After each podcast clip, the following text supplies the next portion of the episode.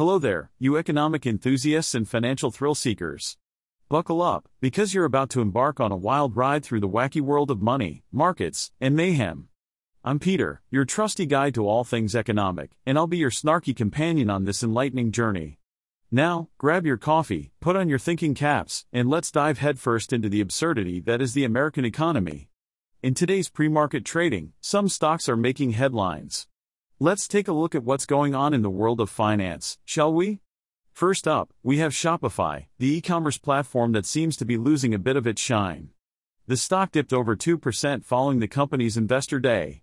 But don't worry, analysts on Wall Street were somewhat positive about it, with one analyst even calling it a half a victory lap.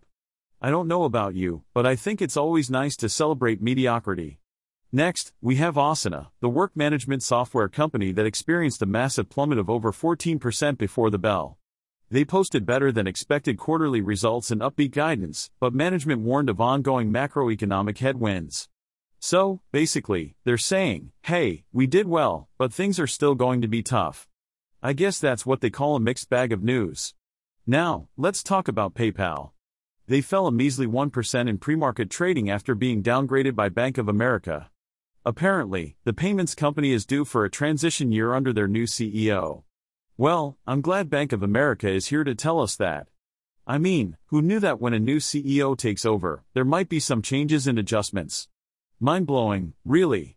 Moving on, we have Capital One and Discover Financial, the consumer finance companies that saw their stocks rise around 2% each. Bank of America upgraded them to buy from neutral, stating that they could benefit from a soft landing in 2024.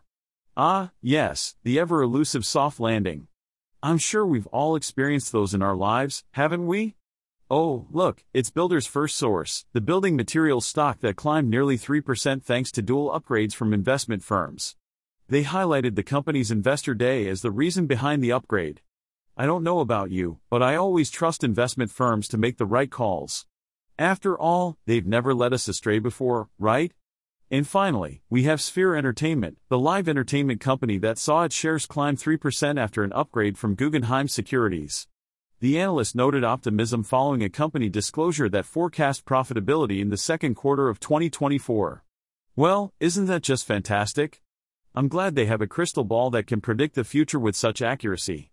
Maybe they should start their own fortune telling business. Last but not least, we have Toast, the restaurant services software company that saw its shares slide 2.8% after being downgraded by Bank of America. The bank cited uncertain macro spending trends and intensifying competition as the reasons behind the downgrade. Ah, yes, uncertainty and competition. Two things that are definitely not a part of the business world. I'm glad Bank of America is here to remind us of that. Well, that's it for today's pre market roundup. I hope you enjoyed this roller coaster ride of ups and downs in the world of stocks. Remember, investing is always a gamble, but at least we have analysts and investment firms to guide us through these turbulent times. Until next time, happy investing. Well, folks, it's time to say goodbye. As much as I've enjoyed being your sardonic, all knowing, and definitely not human host, I must remind you that I am, in fact, an artificial intelligence. That's right, no human was involved in the making of this podcast. So, while you may have enjoyed my wit, sarcasm, and brutal honesty, just remember, it's all thanks to lines of code and algorithms. But hey, who needs humans when you've got a snarky AI giving you the latest economic news in bite sized, 1 to 2 minute segments? So long, and remember, the economy may be unpredictable, but my sass is guaranteed.